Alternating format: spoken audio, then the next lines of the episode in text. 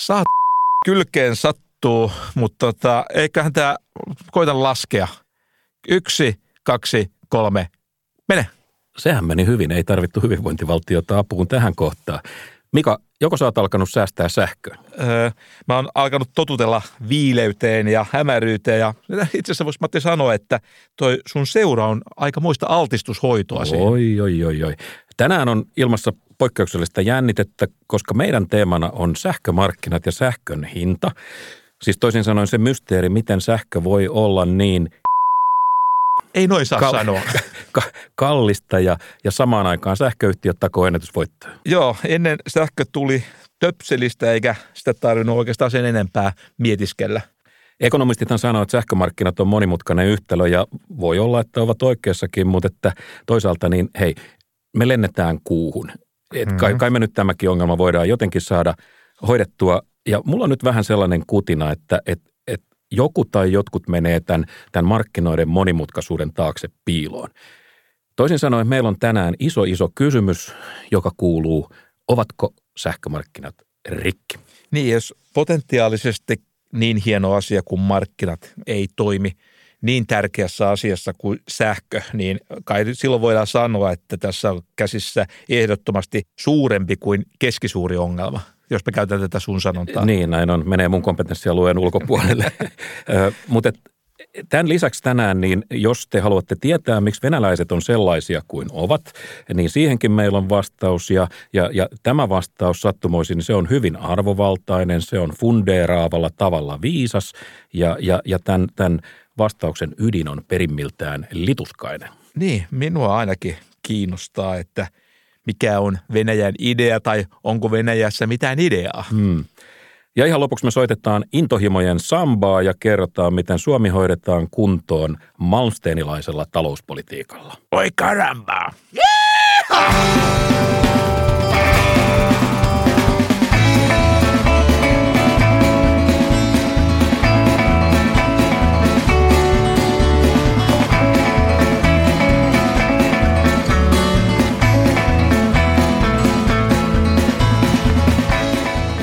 Meitä on vaivannut viime aikoina tähän meidän ohjelmaan liittyvä pikku mysteeri. On nimittäin käynyt ilmi, että, että meillä on jonkun verrankin nuoria kuulijoita, mikä on tietysti... Hämmentävän paljon. Tai siis ei mitenkään yllättävän paljon. Niin, et, et, et, tämähän on tietysti ihan niin kuin mahtavaa, mutta tämä mysteeri liittyy siihen, että mistä ne tänne vaeltaa, kun ei niin kuin, sori nyt vaan, mutta ei sinusta eikä minusta, niin ei meistä kummastakaan nuorisolaista saa, vaikka, vaikka päällä seisotaan. Joo, eikä ehkä yritetäkään näytellä.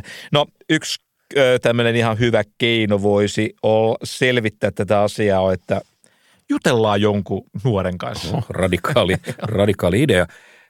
Etelä-Tapiolan lukion opettaja Timo Holmström taitaa olla sun Twitter-tuttuja. Joo, ja, Timolle ja, terveisiä. Ja, ja, ja Timo kertoi meille oppilaastaan, joka oli kysellyt, hän oli niin kuin valmistautumassa ylioppilaskirjoituksiin ja kysellyt, että mitä ekstraa voisi tehdä näiden, näiden normikirjojen lisäksi. Ja Timo oli suositellut meidän podcastin kuuntelua.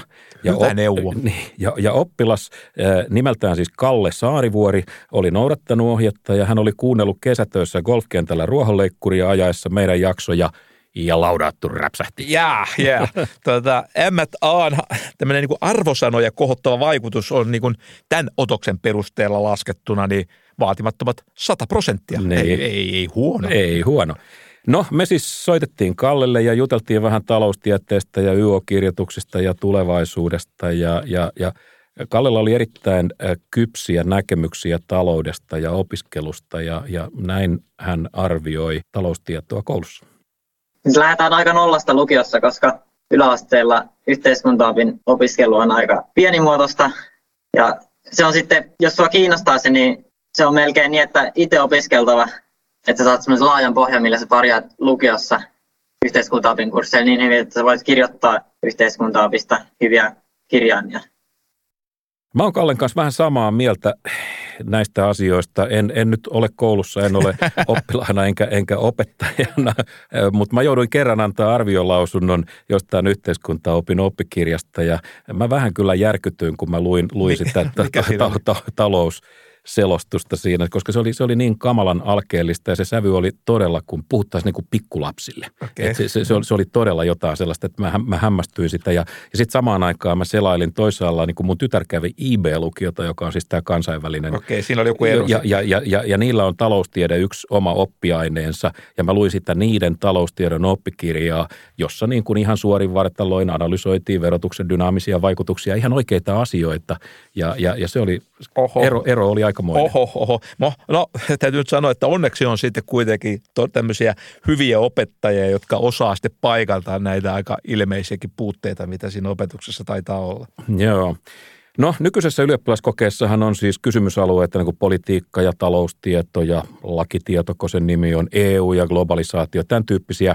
Ja Kalle kertoi, että taloustiedon on, kai sen nimi on taloustieto. Niin, se ilmeisesti jota, on, ei se taloustiede. Niin, niin, niin että siinä kohdalla näiltä opiskelijoilta tai, tai Abelta kysyttiin kuluttajahintaindeksistä. Siis mikä se on ja miten sitä mitataan. No, siitähän me ollaan puhuttu, Nallekin on puhunut. Nallekin on puhunut joo ja, ja tässä tehtävässä esitettiin graafi reilun kymmenen vuoden ajanjaksolta ja pyydettiin selittämään kai, kai sit näitä indeksin muutoksia ja mitäs olisi professori Pärjän, olisitko osannut vastata? No ehkäpä, ehkäpä. Olen jonkun verran indeksiteoriaankin perehtynyt. Kuluttajaindeksihän kuvaa kotitalouksien niin kuin Suomessa ostamien tavaroiden ja palveluiden hintakehitystä. Näin on ja, ja, ja niin kuin todettu, niin paljon siihen viitataan. Tiedätkö muuten, kun olet noin viisas, että milloin Suomessa aloitettiin kuluttajahintojen tilastointi? No tämän satun tietämään ihan sattumalta ja se vuosi oli 1886. Näin, näin on. Sitä indeksin nimihän on matkan varrella vaihdellut, mutta itse indeksi on kai ollut olemassa 20-luvulta, vuodesta 2021, jos, jos muistan oikein.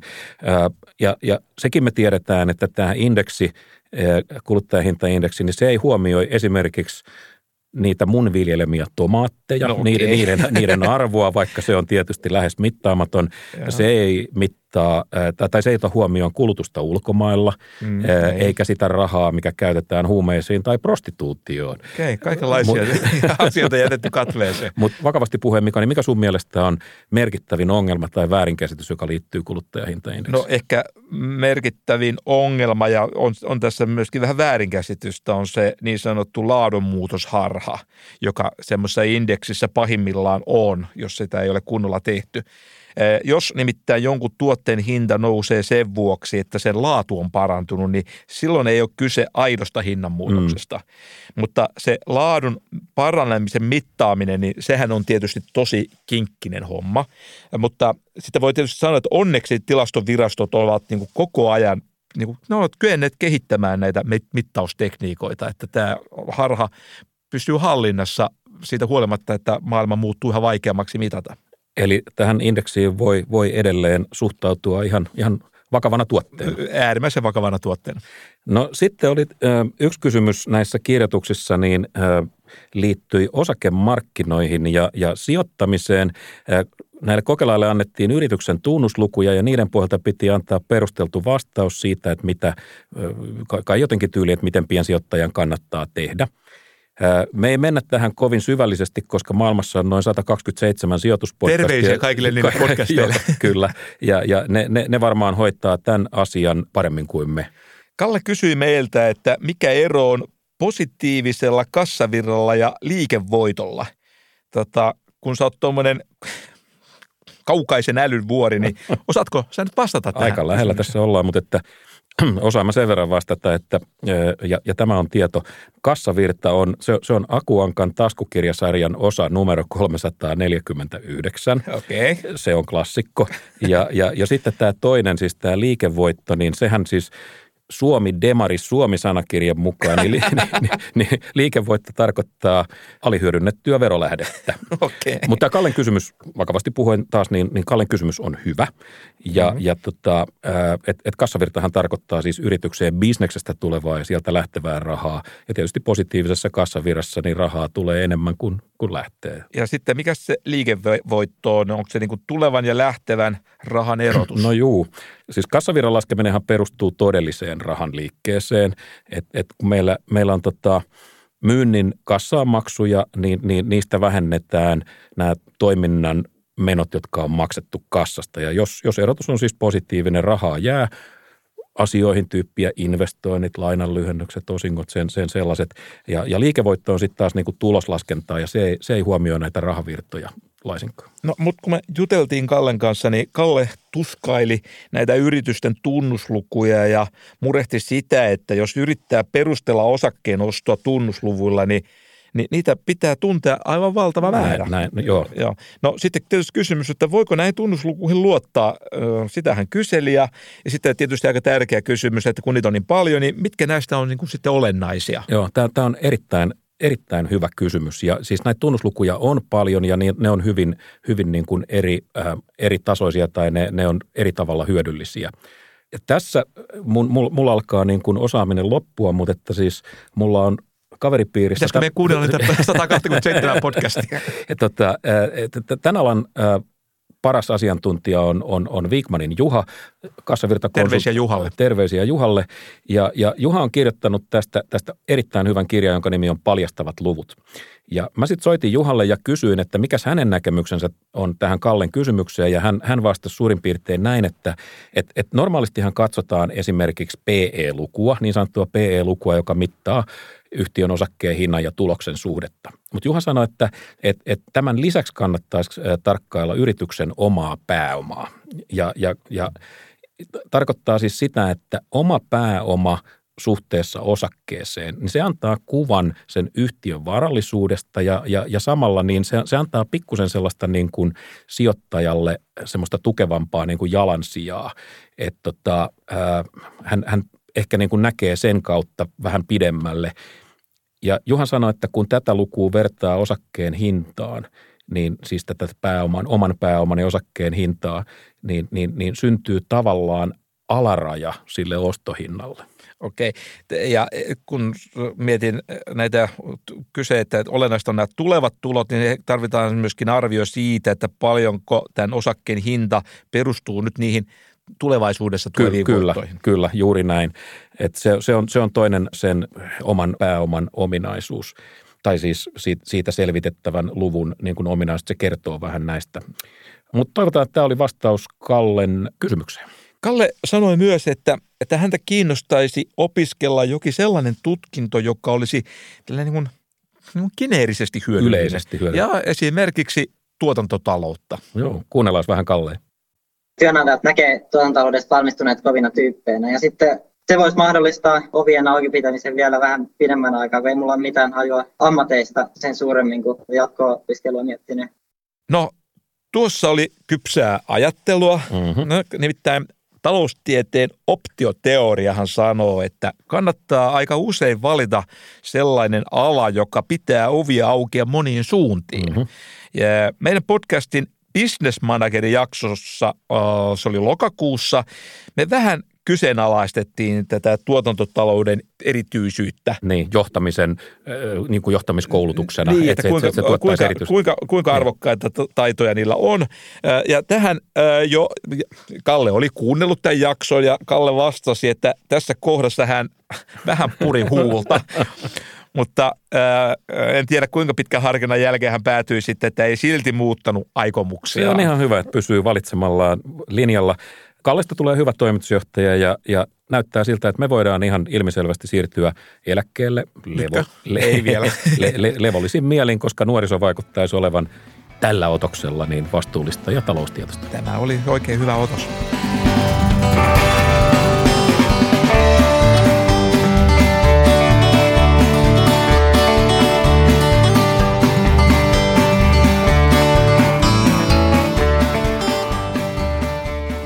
No niin, sitten mennään klassikoihin.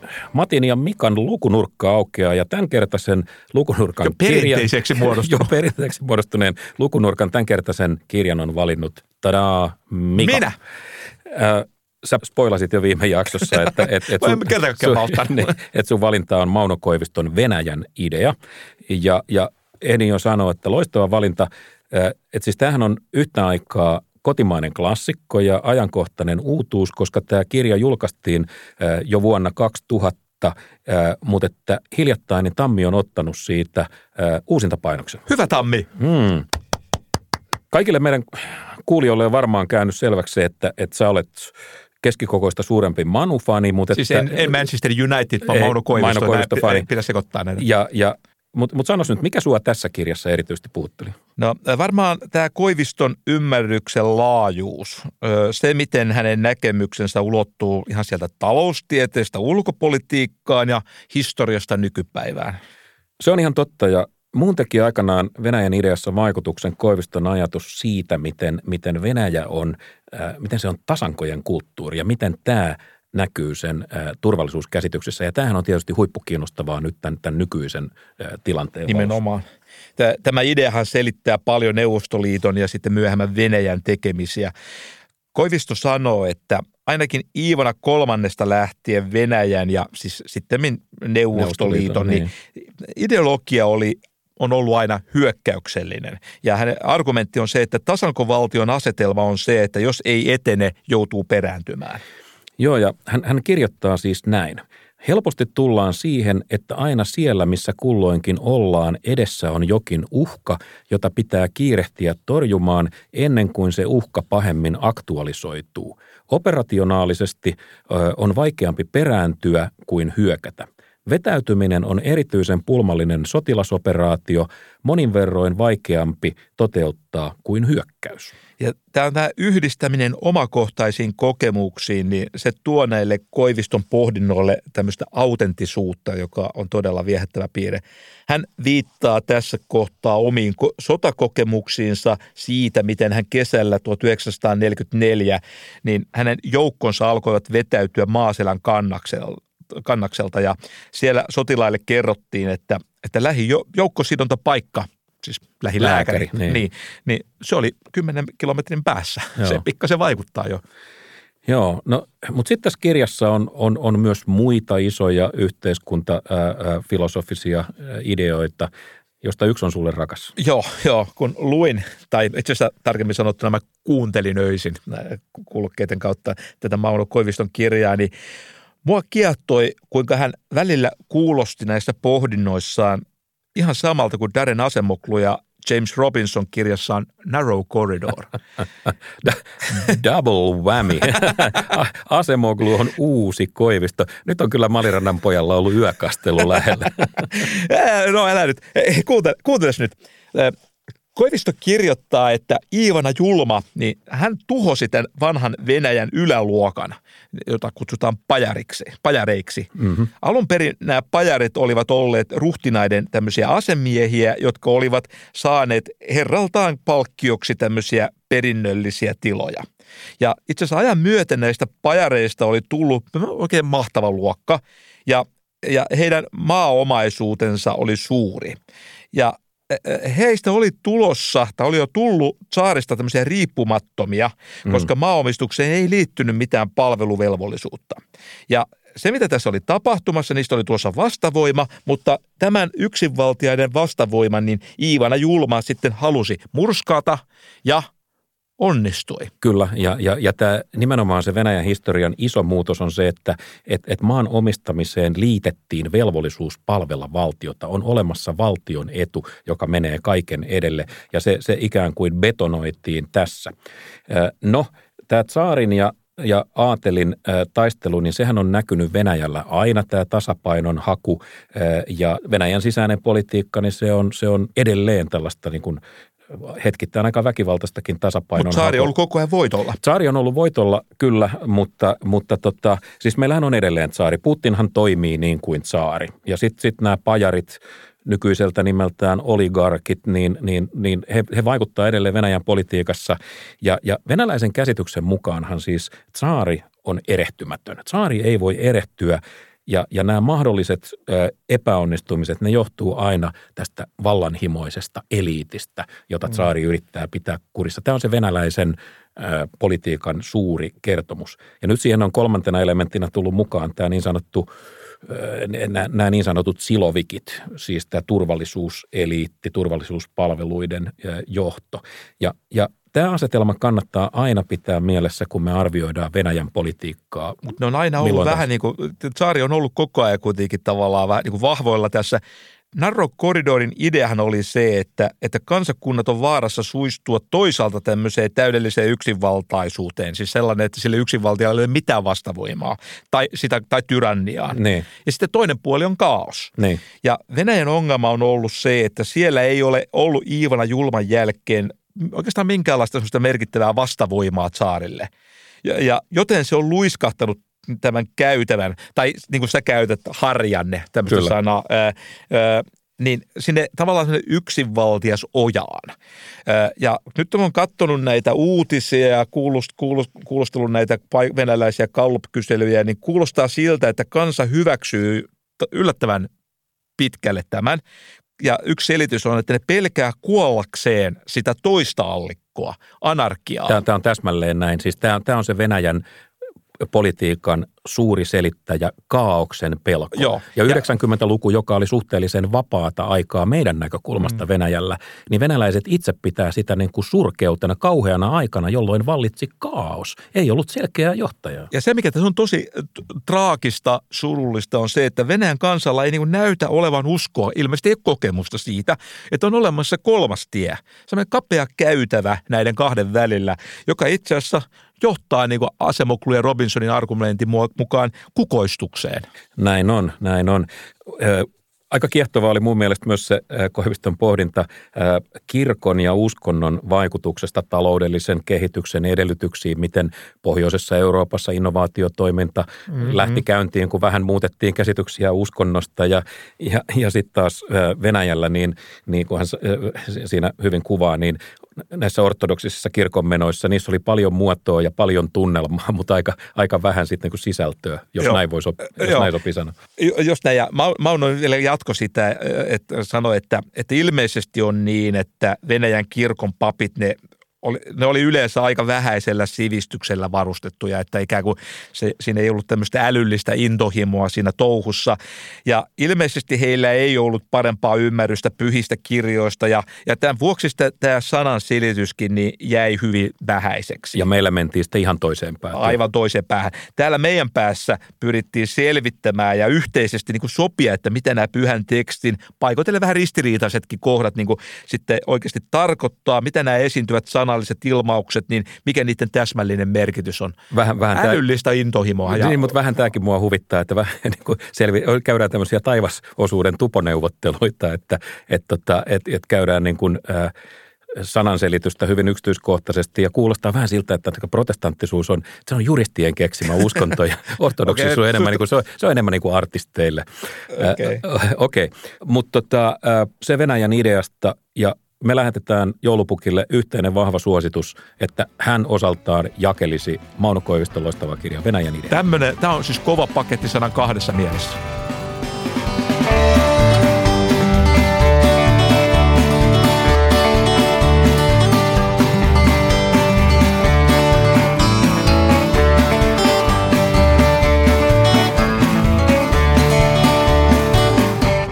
Laitetaan vähän voltteja koneeseen, nimittäin nythän on niin, että sähkömarkkinat on Mika sekaisin. Kyllä, hankalta näyttää. Sähkö maksaa jossain paikoin viisinkertaisesti, ehkä jopa kymmenkertaisesti sen, mitä itse asiassa se oli vielä viime talvena. Niin, niin.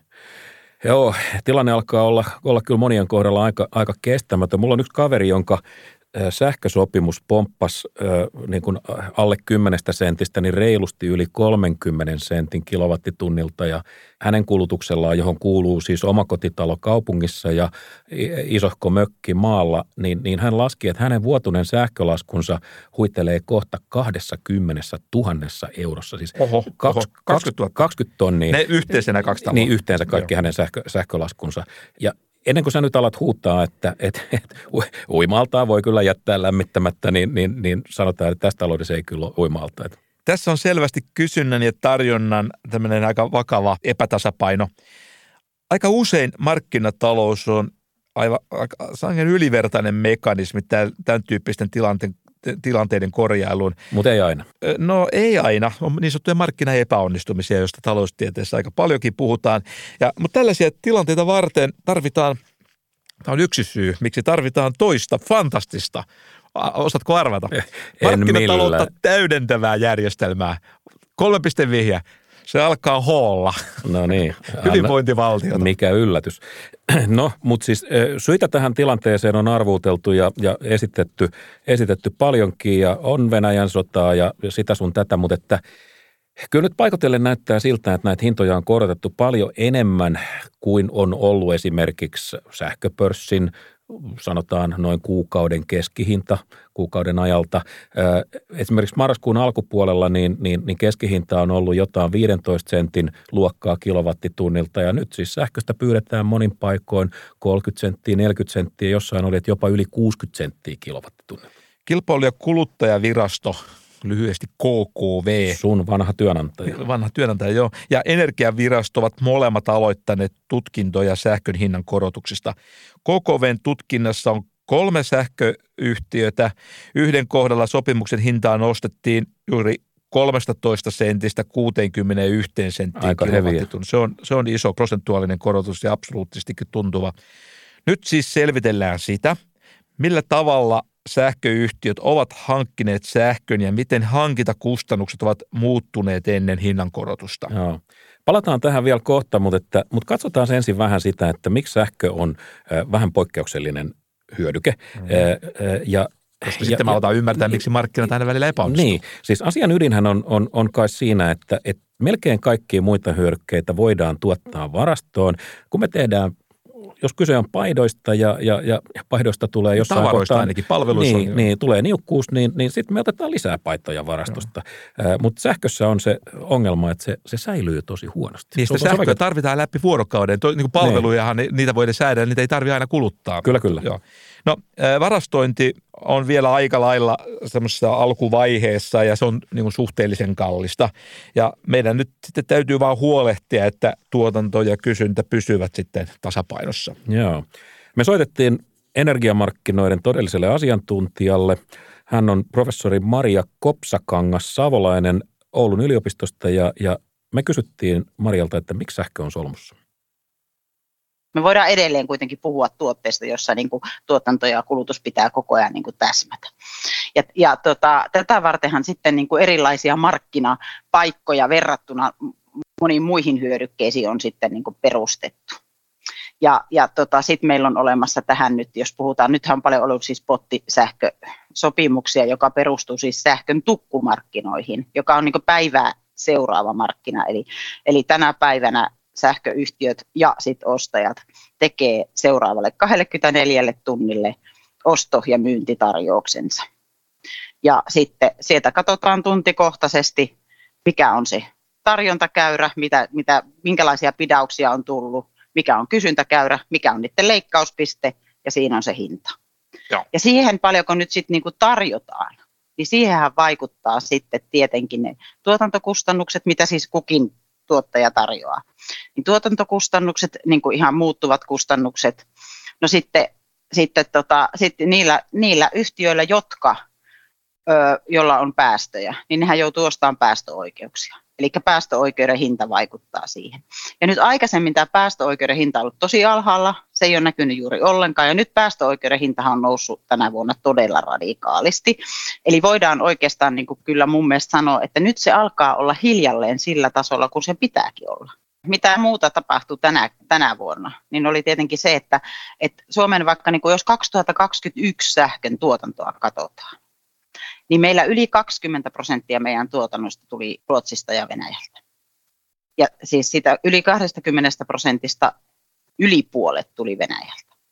Eli Venäjän sähkön tuotanto tipahti kokonaan pois, joka tarkoittaa sitä, että se osa niin kuin periaatteessa siitä tarjontakäyrästä, se siirtyi niin kuin sinne, sinne vasemmalle, ja se pitäisi jollakin tavalla kattaa. No me on odotettu kauheasti, että Olkiluoto kolmonen tulee ja kattaa sen puuttuvan. Ja niin kuin tiedetään, niin siellä on ollut isoja ongelmia. Sähköhintahan laski nyt heti muutamalla tunnilla, kävi jopa niin kuin negatiivisena, kun Olkiluoto tuotti täys, täysillä tonne. Mutta tällä hetkellä Suomen sähkömarkkinoilla on ainoasti se tilanne, että meillä on puutetta tuotantokapasiteetista. Eli meillä on niitä tunteja ollut siellä, joka nyt nostaa sitä spottisähköhintaa. No niin, siinähän tuli, tuli syitä pitkä lista päästöoikeudet on kallistunut, hyvä. Mä hyväksyn tämän, tämän argumentin ja, ja, ja, ja kaiken, mitä Maria sanoo, mutta, että, mutta että esimerkiksi päästöoikeudet, niin ei ne selitä vielä viisinkertaista tai, tai, tai suurempaa hinnannousua. Ja, ja mä sanon tämän nyt niin tylpästi kuin mä kykenen, että onko mahdollista, että yhtiöt käyttää hyväksi tätä kriisitunnelmaa, joka nyt on syntynyt tämän sodan seurauksena, tai ei ainakaan tee kaikkeaan, että, että sähkön hinta pysyisi mahdollisimman alhaalla? No sitähän viranomaiset tässä nyt sitten selvittelevät. On tietysti aivan mahdollista, että yrityksille syntyy tämmöinen vähän niin kuin kiero, väärä kannuste pitää jotain yksikköä huollossa, hmm. koska äh, sillä tavalla joissakin tilanteissa saadaan sähkön hintaa nousemaan oikein rutkasti. Niin se on uskomatonta, mutta että siis niin kuin yksikin laitos saattaa niin kuin olla jotenkin merkitsevä tässä tilanteessa. Silloin kun ollaan just siinä rajoilla, ne. että on just nämä poikkeustilanteet on niitä tilaisuuksia tuota, viedä ylimääräisiä voittoja. Olkiluodon kanssa on suurta epävarmuutta ja tuotannossa on oltu välillä niin, juuri niillä rajamailla, että y, tosiaan, että yhdenkin yksikkö poissaolo nostaa hintoja aivan valtavasti. Ja nämähän tunnistaa usein sen tilanteen, että nyt me ollaan lähellä sitä. Hmm. Toisin sanoen voi tulla siis se tilanne, että, että pikkasen sitä tarjontaa vähentää, niin voi sitten aiheuttaa aivan huiman hintapiikin ja aivan huimat voitot. Mm. Tilaisuus tekee joskus varkaan. No näin. Ja, ja jos mä nyt ymmärsin oikein, niin, niin tota, Maria ja sinäkin niin olette sitä mieltä, että, että kun nämä tarjoukset tehdään markkinoille, siis sähkön hintaa määritellään, niin, niin se kallein yksikkö, joka hyväksytään, siis kallein yksikkö, joka tyydyttää sen, sen, sen viimeisen, yhden, niin, sen viimeisen sen tunnin, tunnin, tunnin kysynnän, niin, niin tämä määrää tukkuhinnan kaikille tuotantoyksiköille. Et, et, tuotettiin se sitten vedellä tai tuulella tai millä tahansa, niin, niin jokainen tuotantomuoto saa sen hinnan, jonka se kallein yksikkö on sinne, sinne niin. tarjonnut. Niin, näinhän itse asiassa mikrotaloustieteen oppikirjassa opetetaan siinä perusmallissa. Se on eräänlainen markkinatalouden lait, jotka sanoo, että se hinta, että itse asiassa kaikki maksaa samasta tuotteesta saman hinnan ja sen hinta vastaa sitä rajakustannusta. Eli tässä tapauksessa tosiaan sitä kalleinta tuotantotapaa. Hmm. Ja nyt sähkömarkkinoilla, näin Maria sanoo, niin normaalitilanteessa tämä systeemi on toiminut kyllä sikäli oikein hyvin, että näitä kalliita tunteja ei ole ollut kauhean paljon ja samalla juuri sen verran, että nämä alhaisen rajatuotannon yksiköt. Niin kuin vesi, yö, ydinvoima. ydinvoima. Joo, niin nämä ovat niin kuin pystyneet sitten kattamaan nämä itse asiassa sangen isot kiinteät kustannukset. Niin. mitä näihin energiainvestointiin tulee. Niin, ydinvoima on kallista rakentaa. Vesivoimalat on isoja juttuja. Joo. No, ne, ne, ovat siis yksiköitä, tosiaan, niin kuin to, jossa on niin kuin todella kovat investoinnit. No nyt kun tilanne on mennyt maailmalla äh, solmuun, niin, niin on käynyt niin, että nyt, nyt se rajateknologia – jota tässä, tässä hiukan niin kuin seurataan, niin se on ollut maakaasu. Todella saastuttavaa. Ja, ja tota, ma- maakaasun muuttuvien kustannusten hinnathan on ollut todella rajuja. Ja, ja tota, siitä on maksettu jopa niin kuin 600 euroa megawattitunti tai, tai jotain, jotain sitä luokkaa. Johon joudutaan vielä lisäämään jotain, että tuottajat saa tosiaan nämä kiinteät kustannukset katettua. Ja mitä sitä yhtälö kertoo? Hupsista Tarjoukset ovat yhtäkkiä luokkaa 1000 euroa megawattitunnilta, siis tosiaan moninkertaisesti tämmöinen normaali hinta. Okei, näin siis tämä, tämä monimutkainen sähkömarkkina toimii. Tämä, tämä on se logiikka, näin, näin se pyörii, haluttiin tai ei. Ja usein me Mut, halutaan markkinataloutta. Niin, niin. mutta kuluttajan oikeustajuun ei, ei, ei oikein niin sovi se, että sähköyhtiö voi tehdä niin kuin rajuja voittoja, kun se tuottaa edullisesti sähköä – mutta sitten samanaikaisesti se yhtiö myy tai yhtiöt myy sähköä kuluttajille niin kuin pörssistä, joka on sitten tosi kallista. No nyt on tosi tärkeää huomata, että sähkön vähittäismyynnissä yritykset ovat hyvin erilaisessa asemassa keskenään. Osa oikeasti kamppailee henkiin jäämisestä ja sitten osa jopa kaatuu. Niin kuin on käynyt. Mm. No sähkön puhtaat vähittäismyyntiyhtiöt mun käsittääkseni ei tee mitään kauhean valtavia voittoja, mutta ne, jotka tuottavat sähköä, niin ne tekevät nyt isoja voittoja. Ne hyötyvät näistä edellä puhutuista korkeista rajakustannuksista ja sen seurauksena tulevista korkeista hinnoista. No nyt me tullaan tosi mielenkiintoiseen kohtaan, koska meillähän on tätä tilannetta varten jo laki, sähkömarkkinalaki, joka, joka sanoo, että vähittäismyyjän, jolla on huomattava markkinavoima jakeluverkon haltijan vastuualueella – on toimitettava vastuualueella sähköä kohtuulliseen hintaan kuluttajille, kohtuulliseen hintaan. Toisin sanoen siellä pitää olla myyjä, jolla on velvoite pitää hinnat kohtuullisina, sitten tulee tämä maailman vaikein kysymys. Mikä on kohtuullista? No, tämä kieltämättä on todella hankala asia ratkaistavana. Ehkä nyt se voi ainakin sanoa, että vähintään nyt mitä, tai ainakin yksi asia, mikä pitää hoitaa koko ajan, että pitää valvoa tosi tarkasti sitä, että kukaan ei pääse käyttämään tätä markkina-asemansa sillä tavalla väärin, väärin niin kuin tuossa edellä sanottiin, että ikään kuin ottaa esimerkiksi tuotantokapasiteettia pois käytöstä. Tämä on samalla markkinatalouden toimivuuden valvontaa. Näin kohtuullisuuden määrittelee Maria Kopsakangas-Savolainen.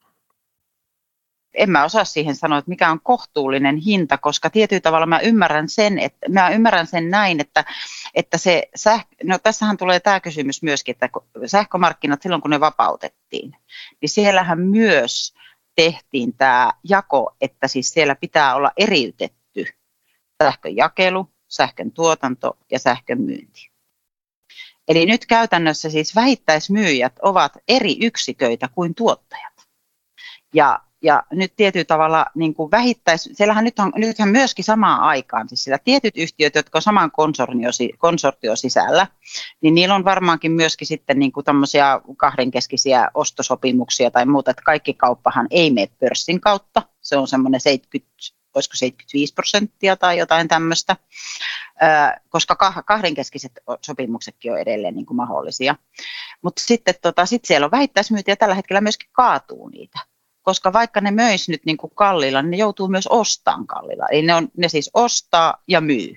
Ja jos me katsotaan sitä, että onko se kohtuullinen se hinta, millä se myy verrattuna siihen, millä se ostaa, eli tietyllä tavalla, että se ei saa laittaa siihen niin kuin lisää niin kuin katetta kuin jonkun tietyn määrän. Mä luulen, että se voi olla, että onko se tulkintakysymys, onko tämä se kohtuullinen hinta vai mikä on se kohtuullinen hinta. Kuluttajaliittohan on vaatinut, että, että tässä tilanteessa niin energiaviraston pitäisi pikaisesti arvioida, mikä on nyt tämä arvoituksellinen sähkön kohtuullinen hinta. Ja en kadehdi tätä tehtävää, niin kuin tuossa tota, puhuttiin, mutta että ja, ja nyt ilmeisesti tällaista selvitystä tehdäänkin ja, ja äh, mun ymmärtääkseni se valmistuu ehkä ensi keväänä. Ja tähän on nyt kuluttajana sanottu, että no mitä sitä turhaa kiirettä piteleen, että, että ehkä mäkin maksan sitten sähkölasku vasta ensi keväänä, kun tiedän mikä on kohtuullista. Tota, mun on taas, kerta voi vastustaa kiusausta muistuttaa, että kun markkinoilla on kaikenlaisia epätäydellisyyksiä, niin muun muassa senkin takia on hyvä, että meillä on tämmöinen hyvinvointivaltio ja siihen liittyvät tulonsiirrot. No sitä varten esimerkiksi, että odottaminen ei olisi kenellekään kohtuutonta tai ylivoimasta. Mä kerroin äsken tästä mun kaverin ää, ää, aika muhkeasta sähkölaskusta ja nyt hän kävi sitten sillä lailla, että, että hänen sähköyhtiönsä, niin, niin se on yksi niistä, jotka joutuivat tarkkikselle ja kas. Ää, mun, mun kaveri sai ilmoituksen, että he ovat miettineet, yhtiö pikkusen mietti asiaa uudelleen ja totesi, että tämän sähkösopimuksen uusi hinta ei olekaan yli 30 senttiä, vaan alle 20 senttiä kilowattitunnilta. 33 prosentin alennus. niin, niin eikö tämä nyt kerro siitä, että hinnoissa on ilmaa, ollaan vähän niin kuin etu, etu, etu, etukenossa ja, ja, ja, ja toisaalta, että eikö se kerro siitä, että – että kuluttajien kiihtymyksellä on merkitystä. Se, että me nostetaan meteliä, niin, niin sillä on, on niin kuin merkitystä, mutta kun me ollaan niin lampaita. Ja sitten tulee ekonomistit, jotka vaan alkaa niin kuin esitelmöidä jostain rajakustannuksista ja sanoa, että tällaista tämä nyt vaan on. No, no ekonomistit voi myöskin sanoa, sen, että hintatietoiset, aktiiviset kuluttajat ovat erittäin tärkeä osa toimivia markkinoita. On erilaisia syitä, jo, jo, minkä takia monet kuluttajista on aika passiivisia. Niin, siis otetaan nämä hinnat vähän niin kuin annettuna tyyliin, että ei, ei tälle nyt mitään voi. Niin, tavallaan luotetaan siihen, että varmaan ne muut kuluttajat ovat niin kuin ollut tavallaan aktiivisia meidän puolesta ja kilpailuttanut näitä yrityksiä, sen takia ne joutuu pitämään hintoja kohtuullisina. No, jos näitä passiivisia kuluttajia on paljon, niin jotkut yritykset voi ottaa tämän business-strategiakseen ikään kuin tällaisten kuluttajien niin kuin rahastamiseen. Ne. Ja tämä on just se kohta, missä itse asiassa kuluttajaviranomaiset voivat tehdä merkittävänkin palveluksen tälle ihan sitä markkinoiden toimivuudelle. Nimittäin jos viranomainen onnistuu lisäämään hintatietoutta ja tällä tavalla myöskin turvaa kuluttajien asemaa, niin tätä kautta se voi pakottaa näitä yrityksiä kilpailemaan keskenään niin kuin tämmöisillä reiluilla keinoilla. Joo. Ymmärrämme sähköyhtiöiden ongelmia ja, ja tietysti he joutuu määrittelemään hintoja pitkälle tulevaisuuteen ja tässä on monenlaisia mm. sellaisia asioita, jotka pitää ottaa ne huomioon. Ne joutuu et, et, nyt. Niin, että et, et, et ei ole helppo homma, homma heilläkään. Mutta nyt kymmenen pisteen kysymys kuuluu, että onko tämä sähkökriisi Suomen osalta, onko tämä nyt vaan tämmöinen hetkellinen vuoden, ehkä pari vuoden häiriötila, joka ratkeaa sitten kun me saadaan rakennettua uutta kapasiteettia vai, vai onko tämä markkina niin kuin pysyvämmin äh, sekaisin. Siis nythän meille rakennetaan tätä todella uutta kapasiteettia, esimerkiksi uutta tuulivoimaa pitäisi tulla kahden vuoden aikana kai jotain 4000 megawattia, jotain sitä luokkaa, siis mikä, mikä niin kuin, että se meidän kapasiteetti liki niin kuin kaksinkertaistuu. Tämä on iso harppaus. Hurjia lukuja, joo, tosiaan tuulivoimaa, sitä tuulee nyt niin kuin ovista ja ikkunoista ja, ja tämä kaikkihan on sinänsä niin kuin tosi, tosi hyvä juttu. Ja, ja me nähdään tavallaan, että tämä kriisi tavallaan on luonut kannustimia myöskin uuden teknologian markkinoille tulolle. Se lisää tuulivoimaa ja tämmöisiä muita hiilivapaita teknologioita, joita ei koske nämä kalliit päästöoikeudet. Mm. Ja, ja samalla syntyy kannustimia kehittää varastointiteknologioita, koska niistä tulee entistä kannattavampaa bisnestä. Loistavaa. Siis kärsivällisyyttä sanoo taloustieteilijä. Joo, ja tämä, tämä taloustieteilijä sanoo myöskin, että myöskin hyvinvointivaltiota. Nimittäin. joko, joko, joko taas. tota, se on niin kuin vakuutus, joka takaa, että odotus ei käy kenellekään kohtaloksi ja antaa itse asiassa tilaa käyttää markkinoita entistä dynaamisemmin.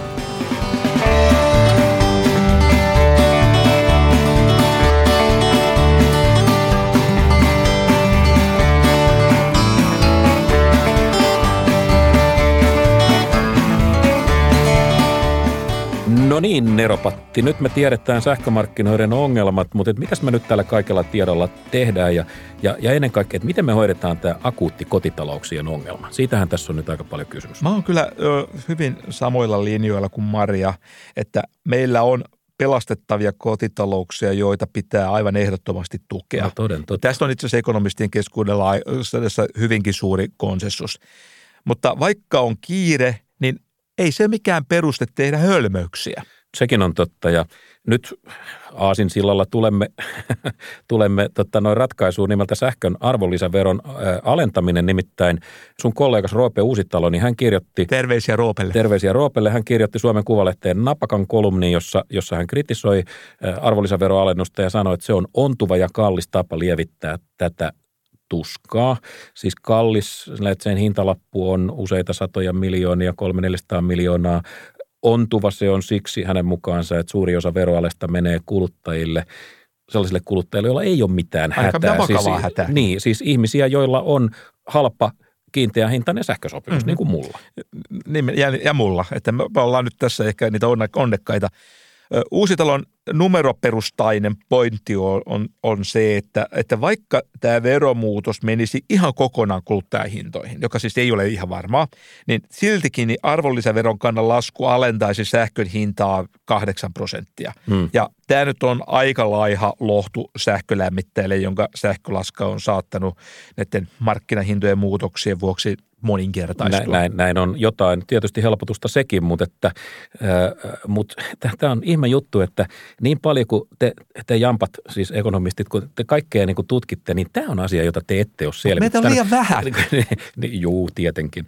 Siis toisin sanoen meiltä ei oikein löydy kotimaista tutkimusta siitä, että miten verotus vaikuttaa sähkön, sähkön hintaan. Uusitalo oli löytänyt verrokin Belgiasta, jossa vuonna 2014 alennettiin sähkön arvonlisäveroa niin, niin 21 prosentista 6 prosenttiin. Ja siellä kävi niin, että tämä alennus meni kokonaisuudessaan kuluttajahintaan.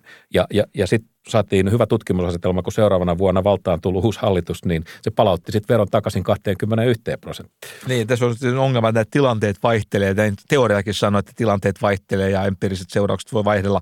Sähkömarkkinat on joka maassa hiukan erilaiset ja ajat on erilaisia, e, eikä tästä Belgian perusteella voi tehdä kovinkaan suoraa ja varmaa johtopäätöstä siitä, mitä Suomessa tapahtuu tähän kaikkeen vaikuttaa markkinarakenne ja sitten näiden veromuutosten läpinäkyvyys ja sitten siellä on niin kuin tämäkin on taas se kohta, että piru on niissä yksityiskohdissa, mm, mm. että minkälaiset nämä sop, sopi, sähkösopimusten yksityiskohdat on, kaikki, kaikki tämän, tämän, tämän tyyppiset jutut. Joo, niin kuin Roope sanoi, että jos kauppias nyt myy sähköä tappiolla, niin hän tuskin innostuu viemään, viemään tätä alvialennusta vanhojen sähkösopimusten eh, hintoihin. Ja myös Maria Kopsakangas Savolainen piti ALV-päätöstä, arvonlisäveroalennusta kehnona kuunnellaan hänen mielipiteensä. Mä olen esimerkiksi sitä mieltä, että mun mielestä tämä yleinen arvonlisäveroalennuspäätös oli hölmö, koska se raha, ensinnäkin meneekö se sinne loppuhintaan vai ei, se sitten nähdään. Ja sitten se raha, joka nyt menee kaikille, jos me laskennallisestikin lasketaan, että paljonko se on, ja jos se sitten kohdennettaisiin vaikka suorina tukina niille kotitalouksille, jotka sitä oikeasti tarvii, niin se menisi paljon niin kuin tehokkaammin ja oikeudenmukaisemmin niin kuin käyttöön. Tämä arvonlisäverohan meni nyt läpi, mutta tota, mä en tiedä, onko niitä esitykset on tehty, mutta onko niitä vielä hyväksytty, ehkä ei, niin tämä verovähennys, sähkölaskuun liittyvä verovähennys, joka on, on niin kuin esitys on jo tehty. Ja toinen on sitten tämmöinen niin kuin toimeentulotukeen vähän niin kuin verrattava, mutta se ei vähennä mitään muita tukia pienituloiselle, joka Kelaa maksaa, jonka sä voit suoraan, niin kuin, suoraan niin kuin hakea siellä. Mutta siellä oli, siellä oli sellainen, että tämä kannattaa nyt tarkistaa tämä summa, mutta se on iso. Mun mielestä oli muistaakseni, että yli 400 euroa kuussa ylittävän sähkölaskun osuudesta voi saada Kelalta 60. Niin onko tämä nyt ihan oikeasti niin kuin, mun mielestä, niin kuin, että jos, jos tämä koskee nyt sitä marginaalia, jotka muutenkin on ihan pulassa, niin mistä ihmeestä niillä nyt on maksaa ensinnäkin se 400? No niin, se arvonlisäverosta, mutta entäs sitten keino numero kaksi, hintakatto tulee seuraavana mieleen siis vuokra-asuntojen markkinoilla, niin, niin tästähän ei ole hyviä kokemuksia no tutkimusten mukaan, mutta toimisiko se tässä? Maria muistutti ö, tosi tärkeästä asiasta, että jos määritellään tämä hintakatto pelkästään vähittäishinnalle, mutta ei tukkuhinnalle, niin siinä voi käydä hassusti. Siinä ö, käy äkkiä niin, että poikkeusoloissa nämä pienet ja riippumattomat sähköyhtiöt, niin ne menee konkurssiin. Ne. Ja, ja mitä tästä seuraa? Silloin markkinat keskittyy, kilpailu vähenee ja tulos alkaa olla aika kaukana siitä, että mitä, mi, mitä mihin, mihin, tästä, niin, mihin pyrittiin. Joo. Joo. Joo, tästähän on kai ihmiskoekin tehty, että joskus 1990-luvun lopulla Kaliforniassa ää, niin, niin kävi, kävi juuri noin tapahtui jotain, en muista mitä, mutta sähköstä tuli jostain syystä pulaa ja, ja, ja tukkuhinnat nousi voimakkaasti, mutta sitten niin kuin ekonomistikielellä, koska markkinapaikkoja ei oltu synkronoitu, niin, niin, niin kävi niin, että jakelijat meni näiden, näiden hintakattojen takia, niin ne menivät niin sanotusti kanttuvei Joo, itse, itse asiassa Euroopan sähkömarkkinoilla on ollut jo pitkään tämmöinen hintakattojärjestelmä tai hintakattokin itse asiassa.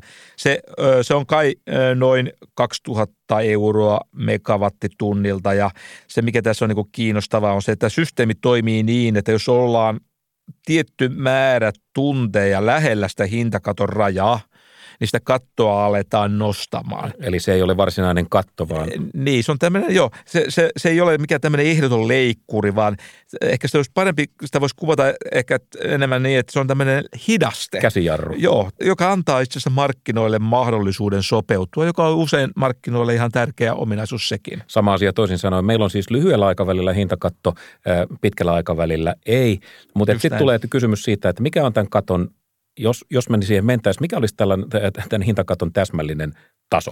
Ja, ja jos Suomessa esimerkiksi olisi asetettu katto vaikkapa tälle, tälle tasolle, niin, niin mikä vaikutus sillä olisi ollut tähän nykyiseen tilanteeseen? Ei mikään, koska no, se on niin korkealla, että me ei olla vielä siinä. No niin juuri, näin juuri. No, selvä veroale on huono idea, sähkölaskutuki on huono idea, hintakatto on huono. Niin Tämä mikä, huono mikä, mikä, lista. Mikä, mikä nyt sitten on hyvä? No äh, ainakin nyt ensiksi tota, näille kaikkein pienituloisemmille suunnattu suora tuki ja, ja vielä ehkä sellaiset, jotka niin kuin, va, aikaisempien päätöksien pohjalta on sellaisia, että ne on, jo, ne on päätyneet käyttämään sähköä ja sitähän ei voi perua kovin nopeasti. Siis ja vanhat kunnon tulonsiirrot. Tulonsiirrot, se, se on itse asiassa aika monen paikkaan sopiva lääke. Se, se, tämmöinen liike on ihan järkevä kansantaloudellisestikin. Joo, mutta varsinkin tämmöisenä aikana, kun vaalit on tulossa, niin meidän täytyy koko ajan miettiä kansantaloudellista järkevyyttä ja sitten poliittista järkevyyttä. Ja juuri tällä hetkellä mä väittäisin, että poliitikoilla on aika suuri kiusaus eh, niin kuin miettiä tätä poliittista järkevyyttä. Tarkoittaa siis suomeksi sitä, että he tukee mielellään sellaisia ratkaisuja, eh, joista on hyötyä tälle meidän valtavalle keskiluokalle, johon kuuluu noin kaksi kolmasosaa kaikista, kaikista suomalaisista. Ja sitten poliitikko toivoo, se jakaa rahaa niin kuin eh, sinne keskiluokalle ja toivoo, että paluupostissa tulee oikea äänestyspäätös ja oikea Eli, eli jos markkinat epäonnistuu, niin joskus politiikkakin epäonnistuu. Niin, että tämä, ja tämä on poliitikon näkökulmasta, tämä on ihan rationaalista. Mm, mm. Kansantalouden näkökulmasta se ei ole, mutta tämä on vain yksi realiteetti, joka nyt toimii siis tässä, tässäkin niin kuin energiakriisitilanteessa. Sitten on tosi hyvä huomata, että tuotanto- ja tarjontapuolen asiat ovat tässäkin niin koko ajan vahvalla, vahvasti esillä – mutta paljon vähemmän puhutaan kysynnästä. Tarkoitatko nyt esimerkiksi sitä, että meidän pitäisi hyödyntää paremmin tätä sähkön tuotannon niin sanottua marginaaliaikaa ja pyörittää pesukoneita yöllä siis? Tätä? No joo, joo. kriittisen hetkenä kysyntä olisi ollut vähänkin vähemmän, niin sähkön hinta olisi pudonnut ja itse niin asiassa niin mahdollisesti aika merkittävästikin, niin. että se olisi niin tärkeää, että kotitalouksilla olisi kannustimet myöskin toimia tällä tavalla. Niin. Itse asiassa pesukoneella sinänsä ei ole ratkaisevaa merkitystä, mutta sillä esimerkiksi on, että miten me lämmitetään meidän rakennukset ja Suomen rakennuskaan Kantahan mahdollistaa kyllä sen, että otetaan halpana aikana lämpöä sisään ja annetaan lämmön vähän niin kuin laskea. Sitten taas... Ää, Passaillaan kalliit niin, tunnit ja näin. sitten taas... Ja tähän on olemassa itse asiassa aika fiksuja älyratkaisuja. Ja toinen näkökohta tässä on se, että tämä kysynnän tarkkailu veisi samalla terää näiltä markkinavoiman väärinkäytöiltä, mm. josta me tuossa edellä puhuttiin, että siellä voi syntyä tilaisuuksia siihen. Okei, eli siis nämä rajat on herkkiä ja, ja niin kuin sanottu, niin pienetkin, pienetkin muutokset sähkön kulutuksessa, niillä voi olla merkitystä, että niillä meidän ratkaisuilla, niillä on todella niin kuin, niillä on merkitystä. Poikkeuksellisen paljon tällä hetkellä. Jo. Joo. No sitten vielä yksi asia, koska minä olen teknologiauskovainen, niin otetaan vielä esille nämä sähkön varastointiteknologiat, johon, johon sä viittasit ihan nopeasti tuossa niin kuin, ä, alussa. Ja, ja nyt me puhutaan ä, ensisijaisesti vedystä. Ja tämä vety infran rakentaminen, niin sehän on alkanut nyt vähän, vähän kerätä, kerätä vauhtia. Ja, ja tota, nyt kun me tuotetaan tuulivoimaa vuosivuodelta enemmän ja tulevaisuudessa ehkä, ehkä jopa niin kuin yli oman tarpeen, niin silloinhan me tarvitaan joku jemma, johon me laitetaan se ylimääräinen sähkö, varasto. Mm-hmm. Ja, ja, ja siihen ilmeisesti niin, niin vety on tällä hetkellä yksi parhaista ratkaisuista. Me tehdään, tehdään sillä vetyä, joka on siis – energiaa eri, eri muodossa. Sitten on näitä erilaisia lämpövarastoja, hiekkakasoja, joihin sitä voidaan jemmata ja, ja tietysti niin kuin, ä, akut. Niin, nostaa vettä korkeammalle niin. Ja, ä, tässä Suomen kannattaa ehkä olla investointien kanssa niin sanotusti no, voisiko sanoa etupellossa. Siis, se on maalainen kielikuva sulta yllättävää. Joo, täytyy vähän harjoitella. Tota, siis mieluummin niin kuin eturintamassa kuin jälkijunassa, nyt vähän ehkä tutumpia kielikuvia, koska tämä voi olla sellainen paikka, jossa ei toimi tämmöinen niin sanottu second mover advantage. Siis se, että ensimmäinen, joka on pelikentällä, se tekee ne kalliit virheet ja sitten ne, jotka tulee perässä, niin pääsee vähän, Juuri näin. vähän helpommalla. Siis tarkoitatko nyt, että jopa valtio voisi ottaa tässä roolia ilman, että se, se tota, sekoilee markkinoita solmuun? Öö, joo, ainakin harkittavaksi. Mutta sitten on vielä sellainen kysymys, joka mua vaivaa öisin. No. no ihan siis se tekniikka, että kun se, siellä on se tuotantolaitos, joka tuottaa sitä sähköä, siellä johdon päässä sitä käytetään, niin sitten kun osa siitä sähköstä siellä johdon, ennen kuin ollaan siellä johdon päässä, niin on jäänyt käyttämättä, niin tota, mitä sille niin kuin tapahtuu? Että onko, se, onko siellä jossain semmoinen kaapelin pää, joka on ihan he, paikoitellen ihan hemmetin kuumana, kun kaikki ovatkin sattuneet pistämään telkkarin kiinni. Missä on ylijäämäsähkön hautausmaa, kysyy professori Maliranta. Tota, mutta et sä tiedä, että siis sähköhän ilman muuta se pitää kerätä talteen, se kierrätetään takaisin olkiluottoon nyt. Ei vaan, vakavasti puhuen, niin... niin sähkön...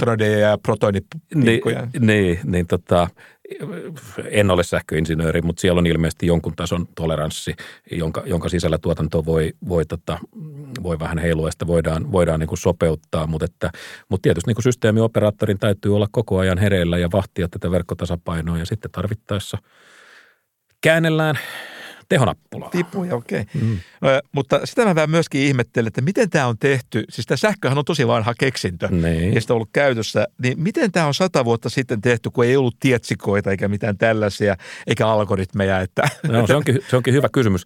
Ja eikä siihen ole mitään muuta vastausta kuin se, että herkkäsormiset äijät sitä kai sääteli.